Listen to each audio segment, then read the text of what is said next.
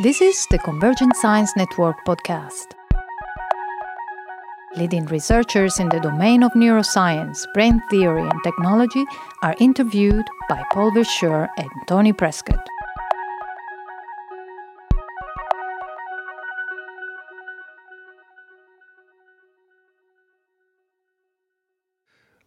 This is Paul Verschure with the Convergent Science Network.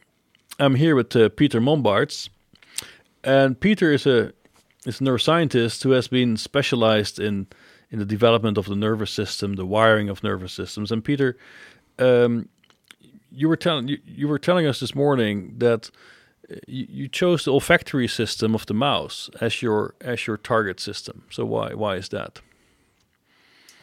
At heart, I'm a geneticist, molecular biologist, and when these uh, receptor genes were discovered in 1991, I felt that there was a great way of um, approaching um, the nervous system, particularly development, in a genetic and molecular way, mm-hmm. because that's that's that's that's what I'm at heart. And um, indeed, with time, we have learned that using these odor receptor genes, of which there are a very large number in the mouse, 1,200, we can differentially stain and manipulate um, populations of olfactory neurons, each expressing mm-hmm. one of these receptors. And that's a very unique experimental advantage that the olfactory system of the mouse offers at this time. Right. So that was really a big discovery in the early 90s, right? That the idea that actually individual receptor neurons would be, if you want, tagged by, by single genes or would express single genes.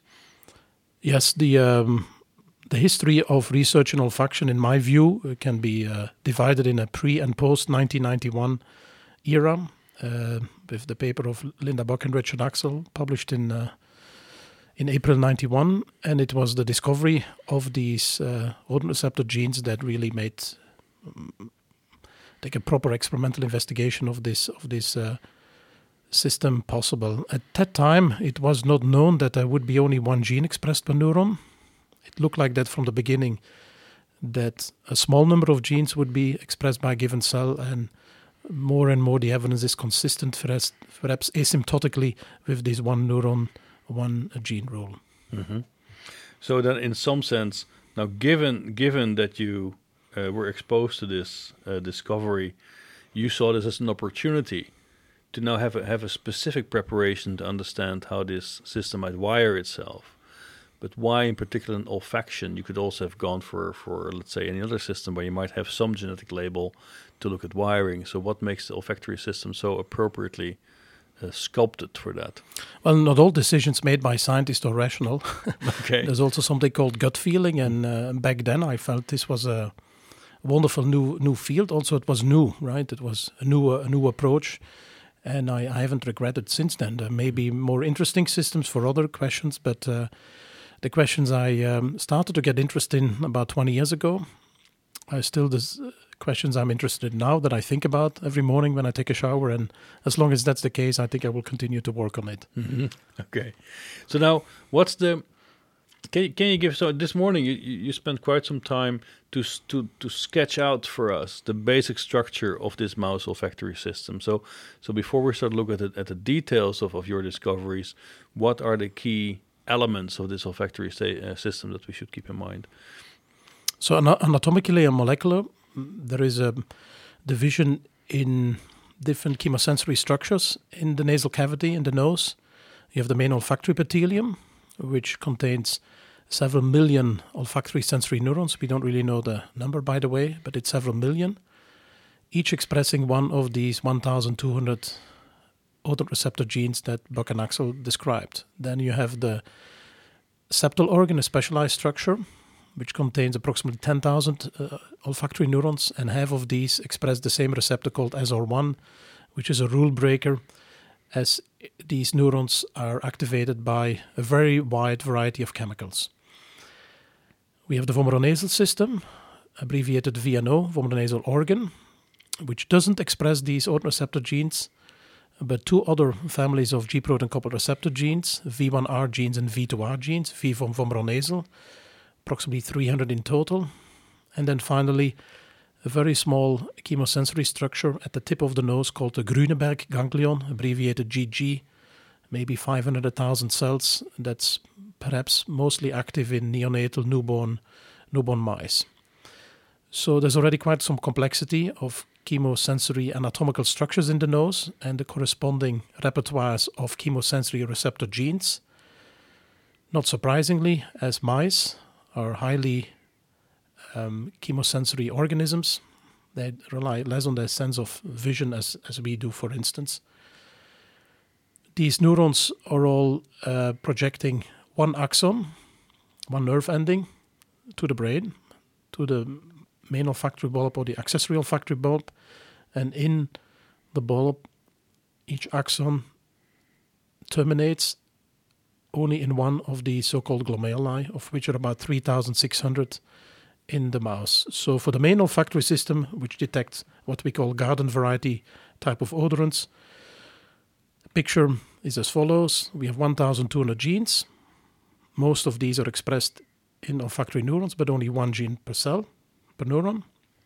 Each neuron has one axon, and it enters one glomerulus in the bulb, where it then um, synapses with second-order neurons. Mm-hmm. Okay, so then, so so now we have this structure which is fairly layered, and so it seems to have a, it must have some some tight control over how it is this is wired up. And now, an, adding, an added complexity of the system is that actually there's a continuous turnover of these these receptor neurons. So now, the, the real problem becomes okay. This layer where this hits the olfactory bulb, these nerve endings form then these these glomeruli, and how is the specificity of the organization of these glomeruli now assured? So during development, and quite quickly during development, I would say the first few days after birth, this glomerular array matures, finally forming these approximately 3,600 glomeruli, and the neurons that express the same receptor project their axons to the same glomeruli. In fact, they form these glomeruli. It's not that the glomeruli are there and they just have to project their axons to them. And this glomerular array or glomerular map, if you wish, develops quite reproducibly left and right bulb in the same individual and from mouse to mouse. It's not so reproducible that it's stereotyped. We cannot draw a map with coordinates on the bulb and say this is this glomerulus for this receptor, but it's very, very um, reproducible or recognizable. What that means for the function of olfaction for the coding or decoding is not clear, but there is clearly a spatial map that develops quite early, very precisely in, in the mouse. So that, and also you, you then went to describe how this kind of labeling could occur. So there was this idea of zones, right? That maybe there are zones that sort of define a sort of a rough kind of chemotopic map in which you can then place your glomeruli. In, in the olfactory bulb. In the olfactory yeah. bulb, yes. Do you think that's still a plausible scheme? So there have been, been several attempts and uh, several papers over the years in different model systems to ask with various electrophysiological or other methods are there particular types of, of chemicals that certain regions of the bulb are more sensitive to than others. That's called chemotopy. So there would be a chemical structure somehow to the glomerular array. We don't know, of course, a priori what are the valid uh, features that would be extracted. Is it uh, chain length, uh, saturated, unsaturated bonds, molecular weight, and so on? We don't really know this in advance. But there have been attempts, and there is some evidence that finds that, and some other evidence that doesn't find it. To some extent, one can find what one wants to find, right? And no, but wait, yeah. there, but there's an important thing you said earlier. You said, okay, across individual mice, you find a rough chemotopic map. It, it, there's just some jitter with these glomeruli, how it's placed in that, if you want, matrix. Yeah. But um, that that that would suggest that there is some sort of zoning, if you want, uh, of of this bulb in in development.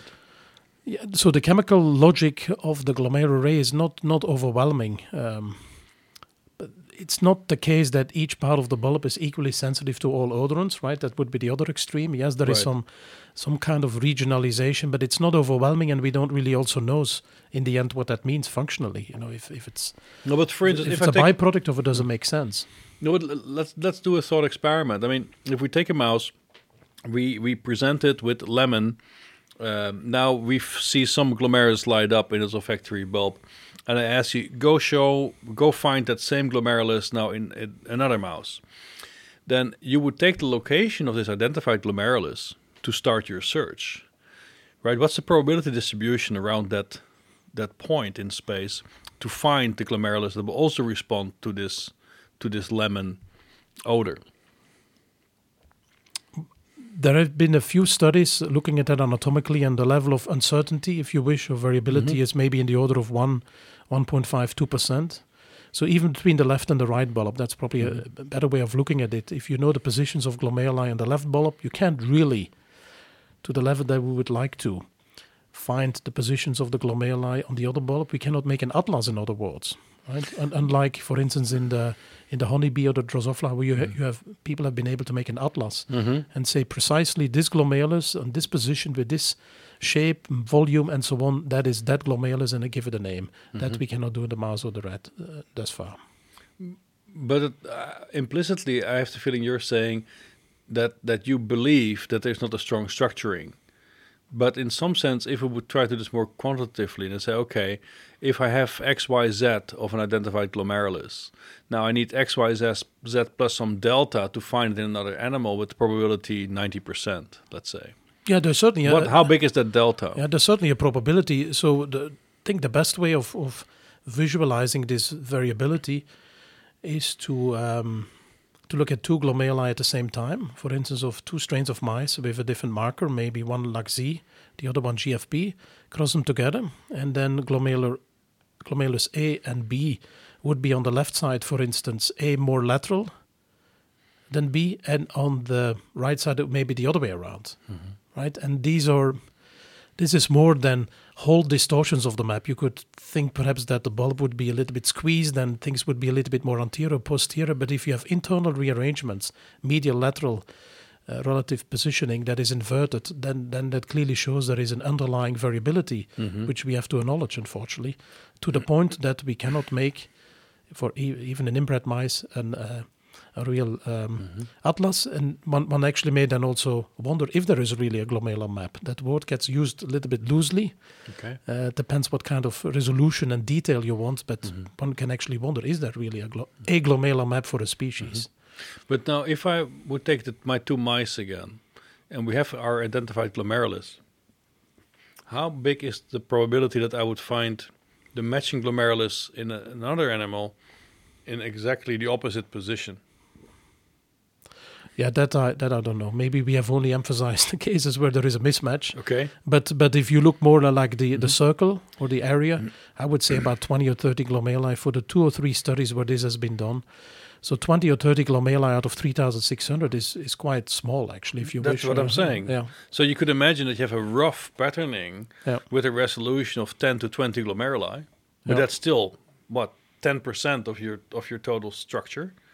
One percent, one percent. Oh, 1% exactly 1%, and then within that, yeah. okay, you have some jitter, but that is actually pretty precise, I would say, as sort of a non-expert in this domain. Well, from a practical point of view, it, it's not precise enough for us to make a some kind of an atlas, right? Which we thought a, a few years ago we could do. We could make a probabilistic atlas exactly right. where we have, but maybe we in the in Drosophila again, although the number of uh, glomeruli and receptors is is much much lower, there you can, there it's really been possible to do so.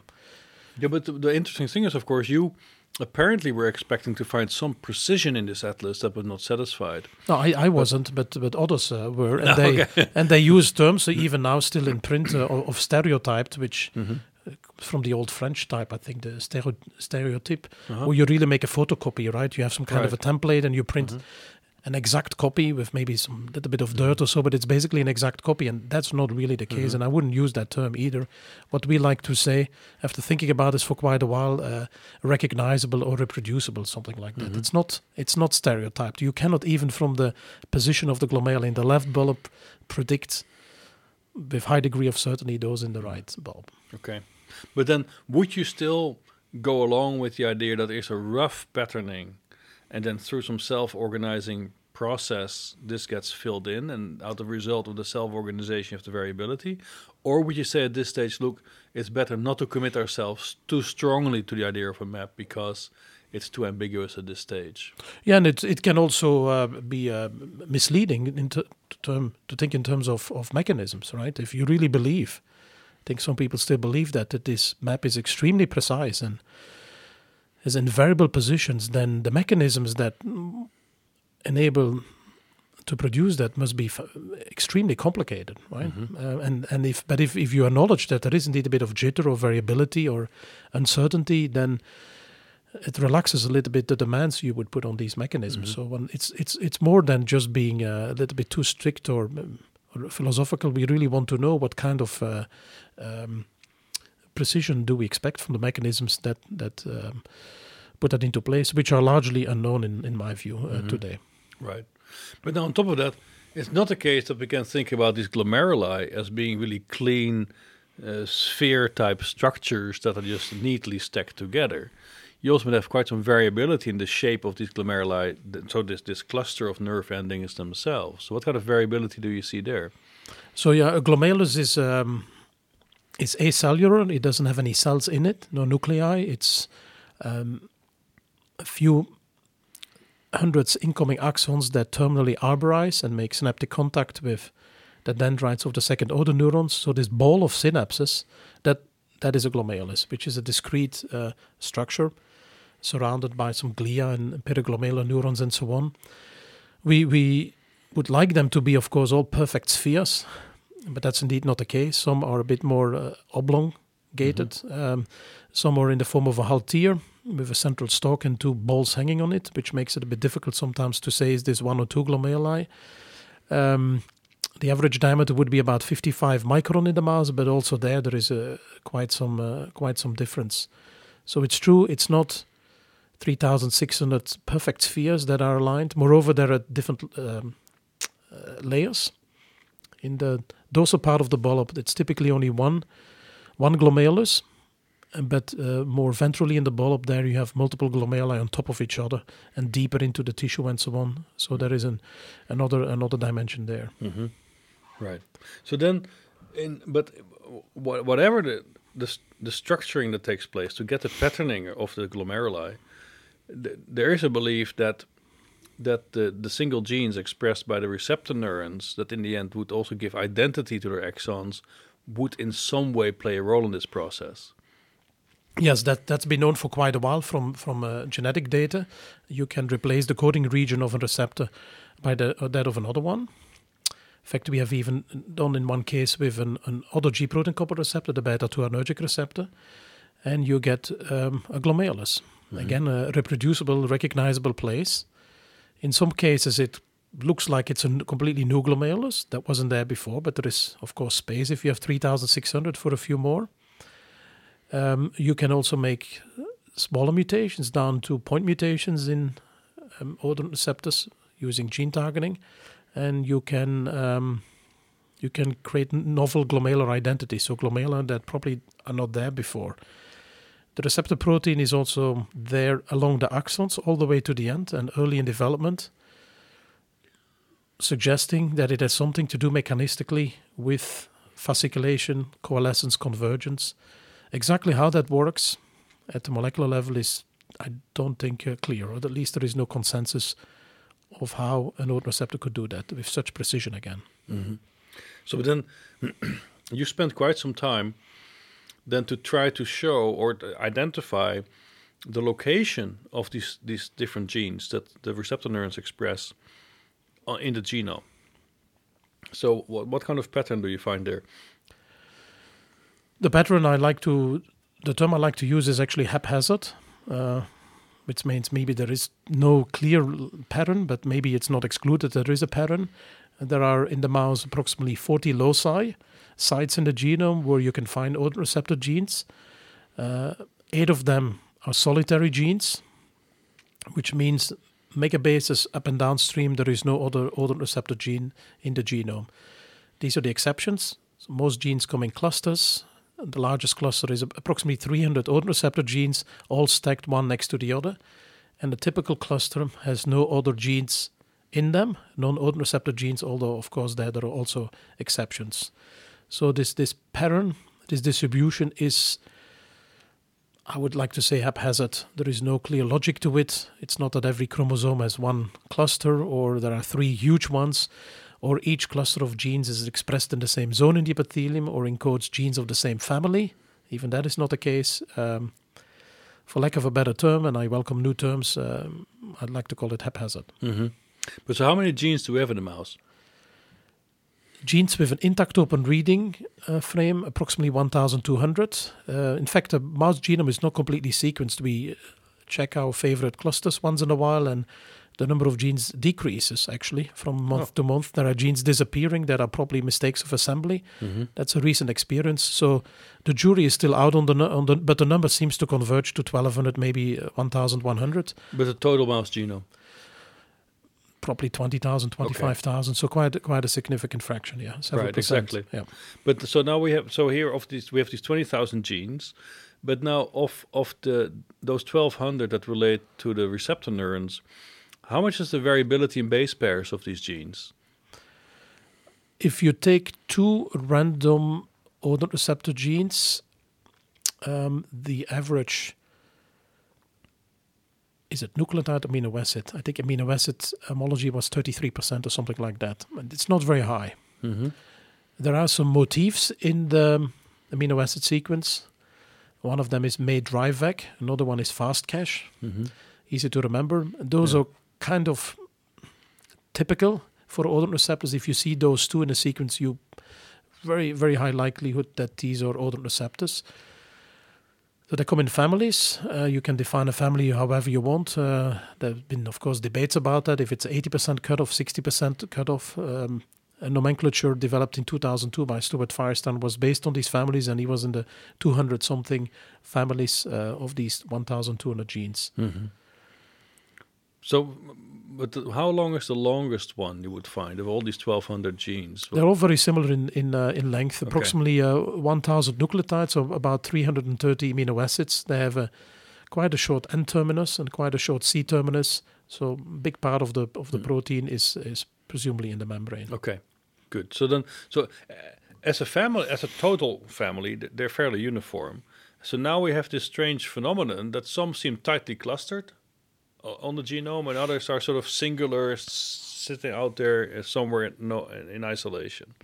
So, what could be the consequence of grouping all these genes together? What could be a possible advantage in, in transcription or, or reproduction of, of a genome? Is there any anything you can say about that? Well, typically gene families are clustered. That that's the case uh, in general. Uh, genes that are related of which then multiple copies typically come in a cluster. They could have evolved by unequal uh, uh, crossing over, so by mistakes actually during meiosis. Um, we have an extra copy of the gene duplicated, uh, created, which then can uh, then mutate away. Um, whether or not that creates an advantage is, is another issue, but uh, obviously having genes with the same function clustered opens the opportunity for local control of the cluster of regulatory elements that um, decide or help decide within that cluster which of the genes is, is turned mm. on. Right. But now, so, so in terms of the control, this might already make a difference, right? So for olfaction, do you have in mind that there is such a variability in also these control signals that, for instance, you want to have one control signal to switch on a whole group of, of receptor genes while you want to have a tighter control over another one. This might be also, let's say, um, differential for, let's say, the different subsystems that you would find in the epithelium, right? Where maybe one you might have very coarse control over the gene expression, and other regions you want a very tight control for gene expression. So do you do you mean in terms of numbers of cells that express it? For instance, yeah, yeah, yeah. That's something that is, uh, I think, un- underappreciated and also not so easy to to quantify. Is that um, you find often in papers also that each receptor gene is expressed in one out of a thousand cells. Actually, it should be one in 1200. Even that is not true. There is a two orders of magnitude of difference. The, the champion is MOR 28, uh, for which, um, as far as I know, still no ligand has been found, and that's expressed in about 100,000 cells in a mouse. It's truly, uh, again, a rule breaker. There are other um, genes that are expressed in just a few hundred cells. So the probability of expression, expression, which we mean operationally the frequency or the number of cells in a given mouse that expresses a given gene, varies over two orders of magnitude. Mhm. Um, is that evolutionarily determined? Are the the genes that are expressed in many cells are they more important? Are therefore, there need to be more cells of them. I don't know. Uh, but it's of course interesting for us in the long run to look at it experimentally. What, Mhm. what in the promoter, uh, just upstream of the coding region, uh, affects this probability. Right, exactly. Because another angle on this could also be because you're saying, well, from the perspective of olfaction, it looks haphazard, right? Like arbitrary. But you could also argue, well, look, but it's not impossible that some of these genes are expressed in other parts of the body, of playing a different role.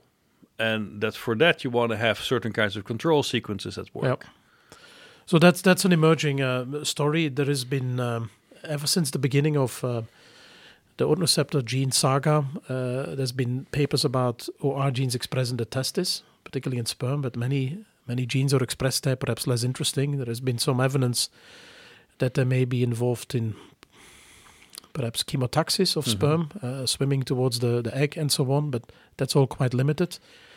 So apart from that, there are um, isolated cases of genes, odor receptor genes that are expressed outside the nose. If they are also expressed in the nose and olfactory neurons, they would qualify as an odorant receptor, know, with the O from odorant or olfaction. If they're not expressed in the nose and only outside the nose, yeah, then you cannot even call them an odorant receptor. They have just been hijacked or used in evolution uh, for something else. Mhm. Now, the one one that comes to mind is this uh, MOR 18-2. It comes has several other names, which is really a strange uh, a gene. It is expressed clearly in the nose. It uh, we, there's ligands for it, and so on and so on. They have glomeruli. It's also expressed in a small number of cells in, in kidneys, and mice with a knockout in that gene have a problem with regulating their blood pressure, which Mhm. is something you would never, never have thought uh, to even look for.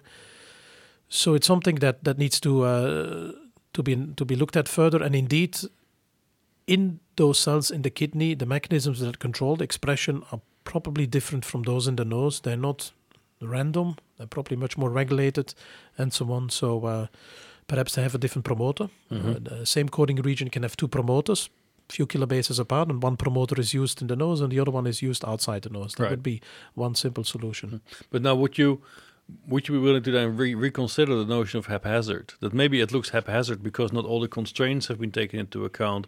But if you would take on board the idea that th- these same receptors are also expressed in other parts of the body, at other point, points during development, for other functions possibly, that this requires other point, other levels of control that then require this kind of structuring of, of the genome. Would you find that a reasonable alternative interpretation? And so I, I'm referred with haphazard to the organization in the genome, not the expression per se. Okay. I don't think there is rampant expression of odor receptor genes outside the nose, even in certain parts of development. Probably would have been found by now. So it's not the case that every odor receptor gene is at some point somewhere expressed somewhere else. Um, on the other hand, you know, many cDNA libraries, me, many uh, express sequence tags, ESTs, many microarrays that keep popping up odor receptors all the time to the annoyance often of these investigators because Mhm. they don't know what to do with it. So I think it's been ignored a bit or underestimated too long in our field, this non olfactory expression. Uh, But on the other hand, there is no rampant expression of OR genes outside the nose, I think, Mhm. any any time in development. even though there is plenty of chemical sensing going on in other parts in the body. Yeah, so the, these odor receptors in the end are not, uh, they don't have a very unique uh, receptor structure. They're G protein coupled receptors, seven transmembrane proteins, so they're amino Mhm. acid sequence snakes seven times through the membrane. There's many other GPCRs. In fact, many of the um, drugs you buy in a pharmacy with a prescription are designed against uh, GPCRs, agonist or antagonist, and uh, what have you. So, from that point of view, it's not surprising that uh, some of these so-called OR genes, so because Mhm. they have an OR-like sequence, are simply used by other cells to detect small molecules, as Mhm. their colleagues, the non-OR GPCRs, non-olfactory GPCRs, as they do. Right. Exactly That, that's that's indeed how pharmacologists right. Mhm. talk now about their GPCR genes. They call them non-olfactory GPCRs, by Okay. the way. That's their GPCRs minus the 1200 that we Mhm. work on. But it might then also imply that the direction the field is taking is also well maybe what we used to call an olfactory receptor gene is actually part again of a larger family of let's say ligand bound uh, receptors and by accident a subfamily of these have a specialization that they're expressed in the epithelium is that is that not where things are going now Well, there, there. I mean, this was was known from the beginning. There are G protein coupled receptors, and that that's an ancient motif for many many uh, many receptor types. So in that vein, we we did uh, ten years ago. We we reported this rather surprising finding. We did what we call the receptor swap. We replaced the coding region of an odorant receptor M71, for which we had ligands, mm-hmm. acetophenone benzaldehyde. We replaced it with the beta 2 adrenergic receptor. That's the most the best characterized GPCR, also I think the first one to be cloned 20 years ago. And lo and behold, the neuron that expressed now the beta 2 adrenergic receptor from the M71 locus now form a new glomerulus at a location quite far from the M71 glomeruli. We also know that these neurons respond to beta 2 AR agonists, isoproterenol, in a dose respond uh, dose uh, dependent fashion. So if you didn't know that in these mice the beta 2 AR was expressed from this M71 locus, and I would show you all these images, you you would you would not be able to tell the difference. So that's another, of course, artificial experimental evidence that perhaps there is nothing so special about odorant receptors in these uh, right these exactly regards. Mhm. right Now, there are a lot of GPCRs expressed in the nose, in olfactory neurons. That's another thing that's been neglected, um, perhaps a bit on purpose by our field. Dozens and dozens of GPCRs are expressed. That's come up in several screens already, in several papers. Some are expressed in all olfactory neurons, like the dopamine type 2 receptor, very frequent, um, uh, used for drugs against schizophrenia. All olfactory neurons, all mature neurons express the dopamine type 2 receptor, which is also a GPCR. Right? So why why is the OR? Can it uh, instruct axons to form glomeruli and not other GPCRs that are expressed there anyway? Is another another issue for uh, further research. Mhm. Perhaps it's a question of the timing of expression, the the level, or are they expressed at extremely high levels, or something else we uh, we are missing? hmm Right, exactly. But then, so so now we have um, a bit of an idea of, of this sorting problem you see in, in, in the olfactory bulb. That means you have these a huge population, million plus receptor neurons sitting there, sending their, their projections into the olfactory bulb, um, initially in a rather disorganized way, and then if you by some sort of magic, it comes out sorted at the other end, and all these processes terminate in their preferred glomerulus. So, um, so in that, and in some sense, we looked at the different aspects of that sorting story that that could play a role, and we see actually all of them are rather problematic. Like the idea of zoning is is problematic. Um, so, what are the alternative interpretations of this? What, what could be an alternative view of how this sorting process could work? So a model that we proposed a while ago, I didn't talk about this this morning, is that of homotypic and homophilic interactions.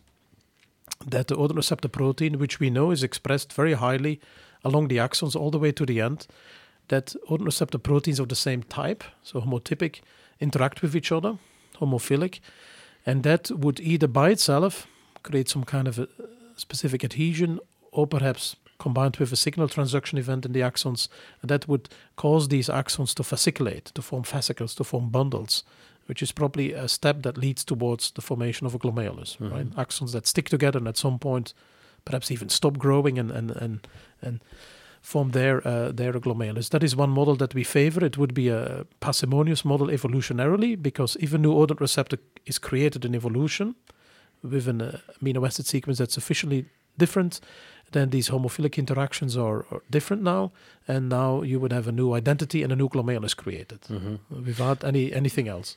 But but wait, I'm not sure if you, if that's the whole story then, because you would still might have to generate an overabundance of these of these processes to have this this sorting process, this self-organizing sorting to work out, because you lack specificity now. I mean, neurons and axons, or uh, That's right. I mean, these, these receptor neurons that throw out these processes, if they have these attractive and repellent interactions, you might want to throw out quite a large number of them in the hope that a small subset will actually reach a target or so not. th- that's the issue of, of, of selection and uh, again something that is um, i think ignored or um, overlooked in the field is how many what's the success rate of the whole p- process to put it uh, in a simple way of every 100 neurons in the epithelium that are born and project an axon that gets to the bulb how many of those send their axon to the correct place in the sense that it innervates the correct glomerulus and it survives right? That's a very simple question. Uh, what is the success rate? And we don't know that.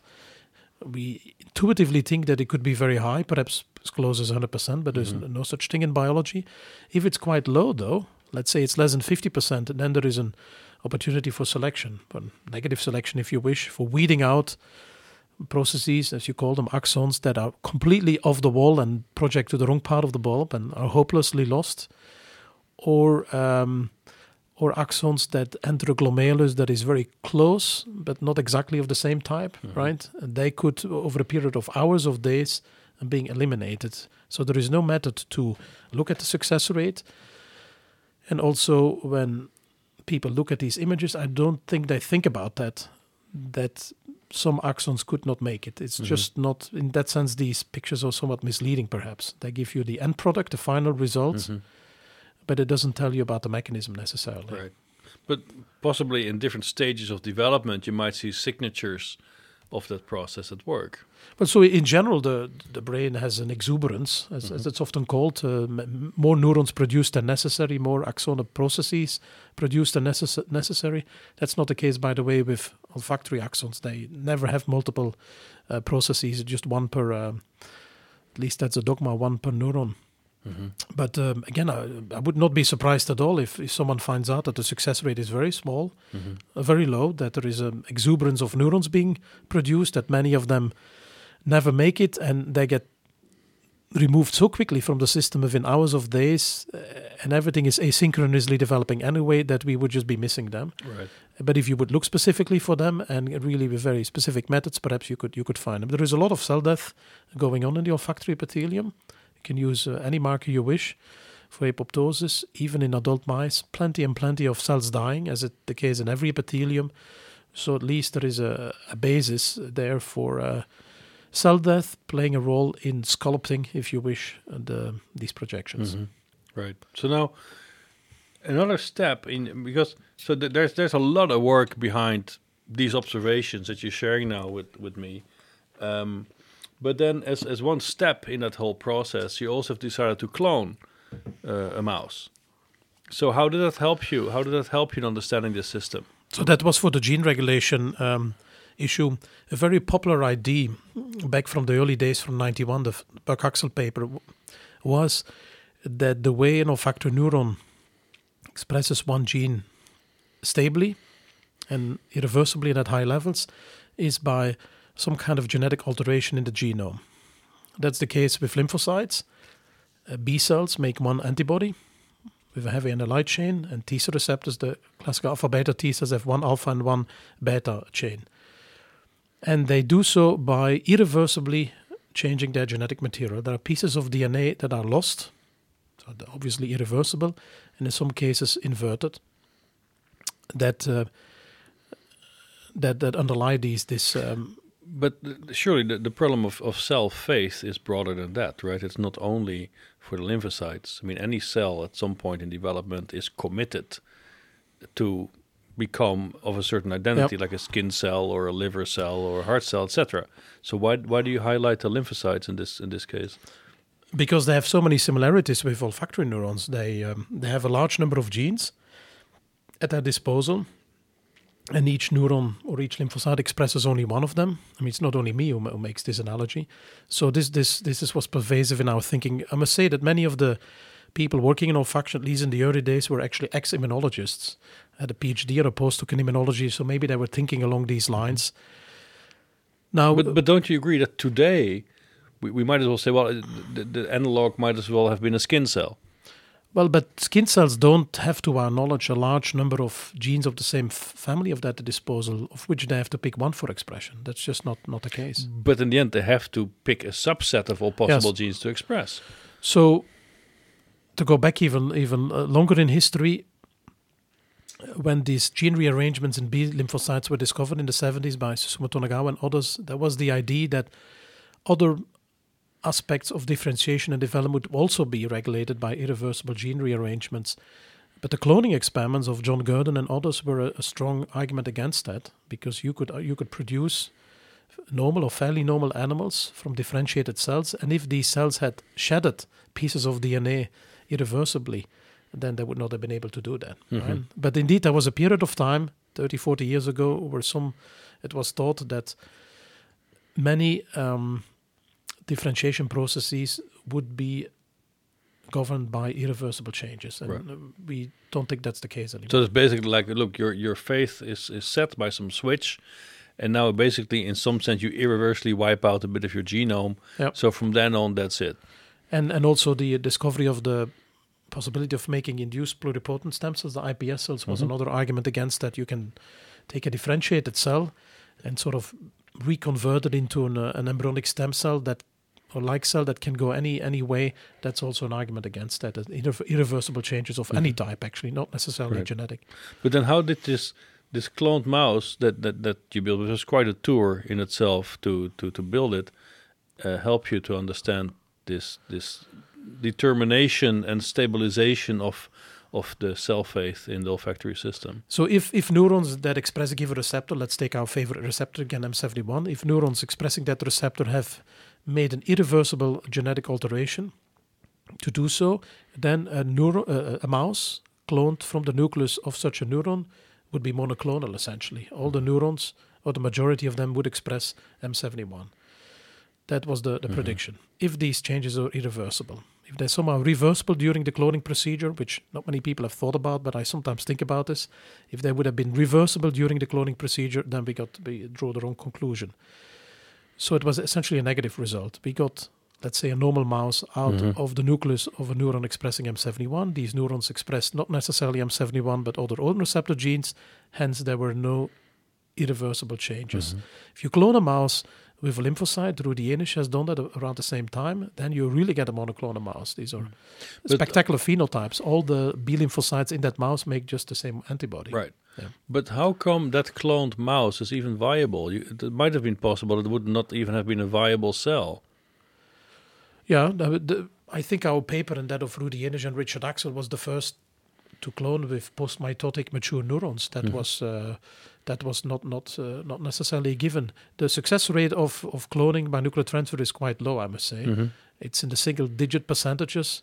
Some of the data are a bit massaged in these tables, but uh, you know it's never more than ten percent. Mhm. And so it could still be that the other ninety percent die for uh, for fundamental biological reasons. Okay. we, we will only know when we get we're able to get the frequency higher, of Mhm. course. Right. Okay, but so now that you know that there that the, there might still be an irreversible change, but I mean it doesn't translate if you clone the from that cell a whole new mouse, right? So um, what now is your alternative interpretation? Well, if it's not genetic, it must be epigenetic. Mm-hmm. That's the the, the more uh, modern, perhaps fashionable way of looking at that. But, But, wait, that could also be. Imagine I, I have another cell that's expressing other genes that is controlling the expression of the genes in this receptor neuron. So now you clone only from this receptor neuron, but this controlling unit is gone. Now the control signal is gone, so this this receptor neuron again is expressing its full genome. yes, but but at least that gene or receptor gene that was expressed in the original cell, that gene was not irreversibly. Uh, altered. That's right, exactly. That's, that's what we said. Nothing more. Okay. So it's not irreversibly changed just within that one cell. So you, you, you do consider the, the possibility that within the organism there might be additional control signals that regulate that.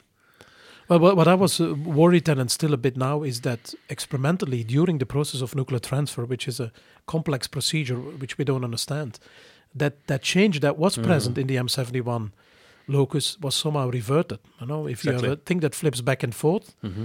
it just flips back, right? And then Right. we, we don't see it anymore. But that doesn't mean there was no change before that. Yeah. Sure, you, you, absolutely, because maybe the, the whole conformation, the conformation of the DNA was such that um, um, m- maybe the the conformation of the DNA was such that it was put into a metastable state that prevented further transcription. But that by, let's say, perturbing the system again in the cloning procedure, it could sort of flip back into Yeah. a state that could express itself. I can, I can, I can see that.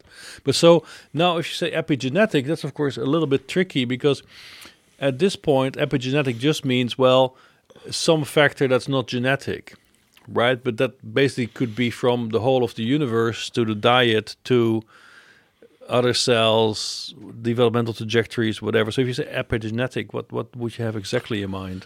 Well, that's not what I say, but that's that's what other people say, and indeed, it's very broad. Um, I mean, in some ways, it doesn't say very much because it only says it's not genetic. But That's exactly th- right. That we sort of knew there is no genetic change. The DNA isn't changed. We think it's not changed in the odor receptor gene locus. But I, I would think that at this point in time, we really don't have a good view of how. I mean, I'm the first to admit that how a neuron expresses one allele of one gene at high Mhm. levels. We we just don't understand that. It sort of have clues of why it could be a small number of genes, Mhm. but why it's just one, that is very difficult for anyone to um, to think on or show experimentally. Okay, but then what's the next step there to solve this? Properly development of new technologies, Mhm. miniaturization. We have to work with single cells. Uh, one can sort cells expressing the same receptor using a cell sorter with GFP. But even then, you look at the population of cells. So Mhm. we have to look at, at single cell, uh, and that's all coming uh, coming along now. There's RNA-seq is now being developed for single cells. Um, so I think it's um, as usual, new new technologies will um, will give us new ways of looking at old problems. But without a clear hypothesis, the technology might also lead you astray. Yeah, um, or hypotheses, multiple hypotheses. You want you want to ask basically neurons that express receptor A, how are they different from neurons expressing Mhm. receptor B? And let's say that A and B are two similar genes in the same cluster, as close as you can get. What is different between those cells? That would be a very simple uh, approach, right? Um, Mhm. and you would take anything you find differentially expressed or differentially methylated or hypomethylated because one of them could be causative. Others could be the consequence of neurons expressing receptor A versus B, but other changes or differences could be explained or help explain why it's exp- receptor Mhm. A in, in one versus the other. But I think in the long run we have to look at single cells. Mhm. Uh, but it's possible now. There is Okay. there's really a big big progress in uh, single cell studies. Mhm. But but you think to to do that effectively, you do need new technologies. Yeah, Mhm. but that's always been the case, no? Uh, Well, depends. I mean, given given the question you pose, you might have to develop a specific technology, but you don't have to wait for things to show up at the horizon. But for the, I mean, in your research, you, you're very technology heavy in, in your approach, right? So, one thing you described is um, this, this nanostring system that, that you have been using to identify, and some also other aspects of this whole regulatory system within uh, the cell for gene expression around this notion of, of, of the P element. So, so what has been the insight there with respect to this regulation question? So we have we have adopted nanostring because there was probably still is no good method to look at all these odor receptor genes at the same time in the same sample. Um, typical way of looking at it is by qPCR, quantitative PCR, but that's uh, really asking a lot. Doing that for hundreds of genes from one sample, a lot of pipetting. There's microarrays. I think their specificity is somewhat questionable, uh, to to say it nicely. Um, often these uh, probes are uh, from the 3' non-translated region, which is computation computationally determined, so not experimentally validated, because it's difficult to do so. So we have chosen for this nanostring, um, with which, since we chose only to make probes against all receptor coding regions, we could only look only look at half the genes. So it's for us an assay. We can really look at close to 600 genes, have the repertoire in one sample of RNA of about a microgram Mhm. um, without any kind of amplification. It's an assay. I mean, by itself, it doesn't show anything. Mhm. And with that assay, we showed that mice that lacked had a mutation in this um, 317 base pair element, which we call the P element, that there are 10 genes differentially expressed.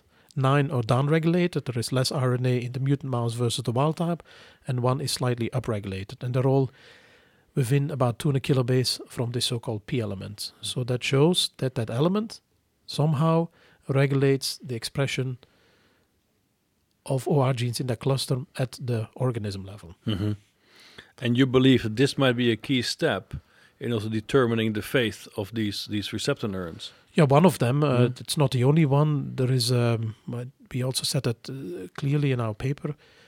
Um, that it's of course not by itself explaining how an olfactory neuron expresses one allele of one gene, but it's one of the, several layers, possibly hierarchical layers of control mechanisms that altogether ensure that the large majority, if not all, mature neurons expressing one allele of one gene. But by Mhm. itself, it doesn't. It, uh, it cannot be responsible for Right. that. So how complex do you think is this control hierarchy? Yeah. Again, we will- we will we will answer that when we know the whole hierarchy.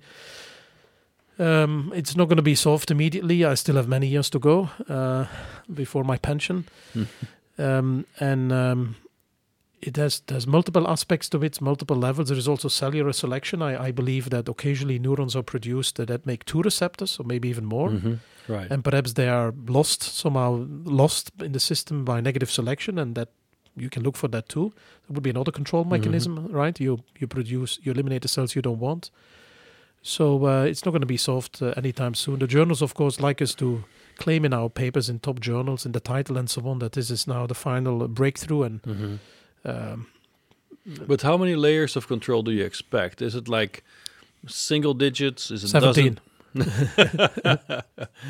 no multiple at, and a different different uh, at, at the genomic level positioning of of uh, clusters for expression Th- there's some evidence for that recently with with nuclear aggregation that um, the gene that's expressed is in a different position of the nucleus than than the other genes Mhm. that could be one of the mechanisms but it cannot explain why it's only one right Right. Uh, That's right. that's always the problem why why it's just one Mhm.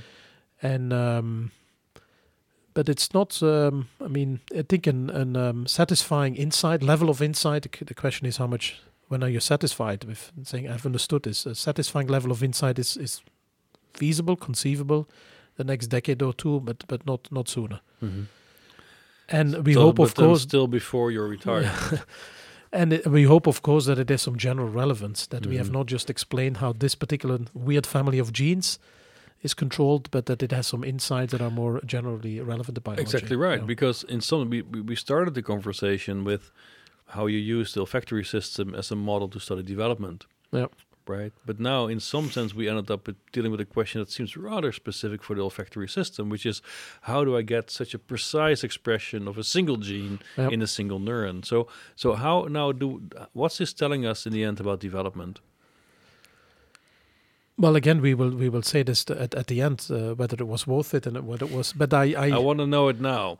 I was once uh, a few years ago with uh, Michael Brown in in Beijing, coincidentally at the same time at an institute, and the graduate students all ask him, you know, what what how do I find an interesting biological problem, right? That gives me a Nobel Prize like he Mhm. did he got.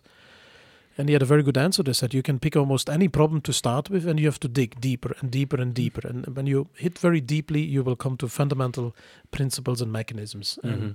so the angle or the approach point at which you start to study biological phenomenon or question perhaps matters less. It's how deep you go, right? Mhm. And, but I, I, I constantly try to remind myself that we are not working on just the sense of smell of a mouse. Mhm. Okay, I can just say that very honestly.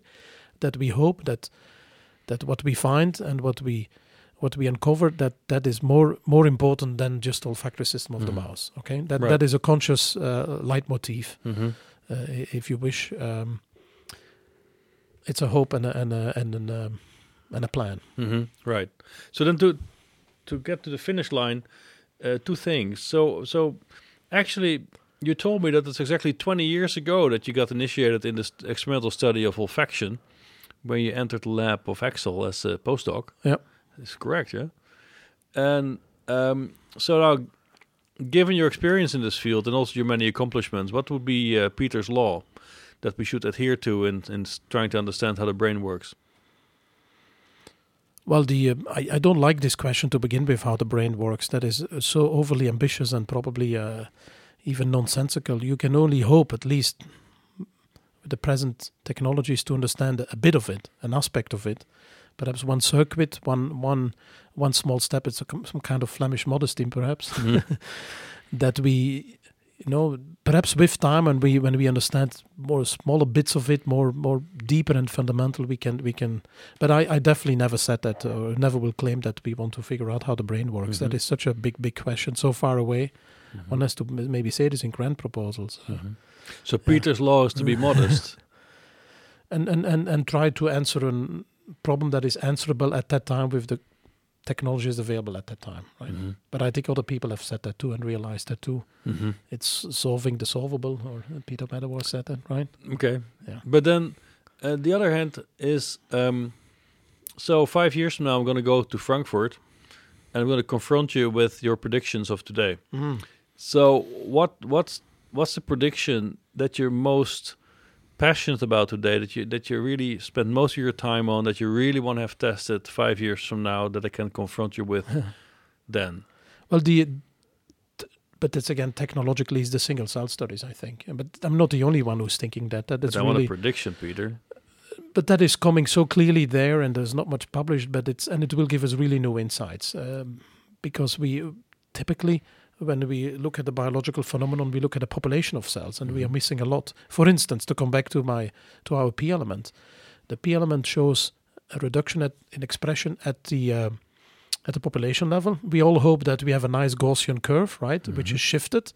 But if the Gaussian curve is is split into a bimodal curve, you would get exactly the same results, and Mhm. it's actually erroneous results because we now we now misled.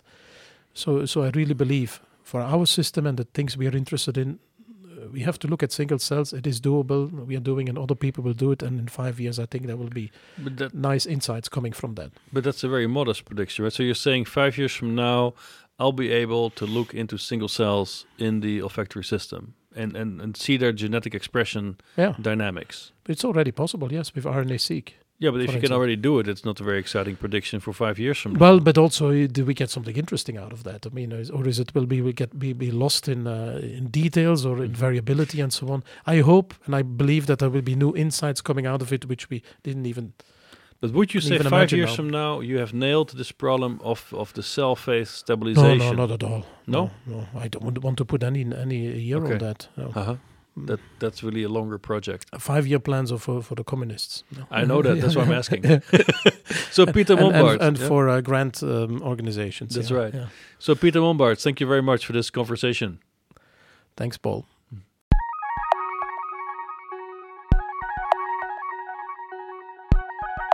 The CSN podcast was produced by the Convergent Science Network of Biomimetics and Biohybrid Systems, a project funded by the European Seventh Research Framework Programme. For more interviews, recorded lectures, or upcoming conferences in the field of biomimetics and biohybrid systems, go to csnnetwork.eu. And thank you for listening.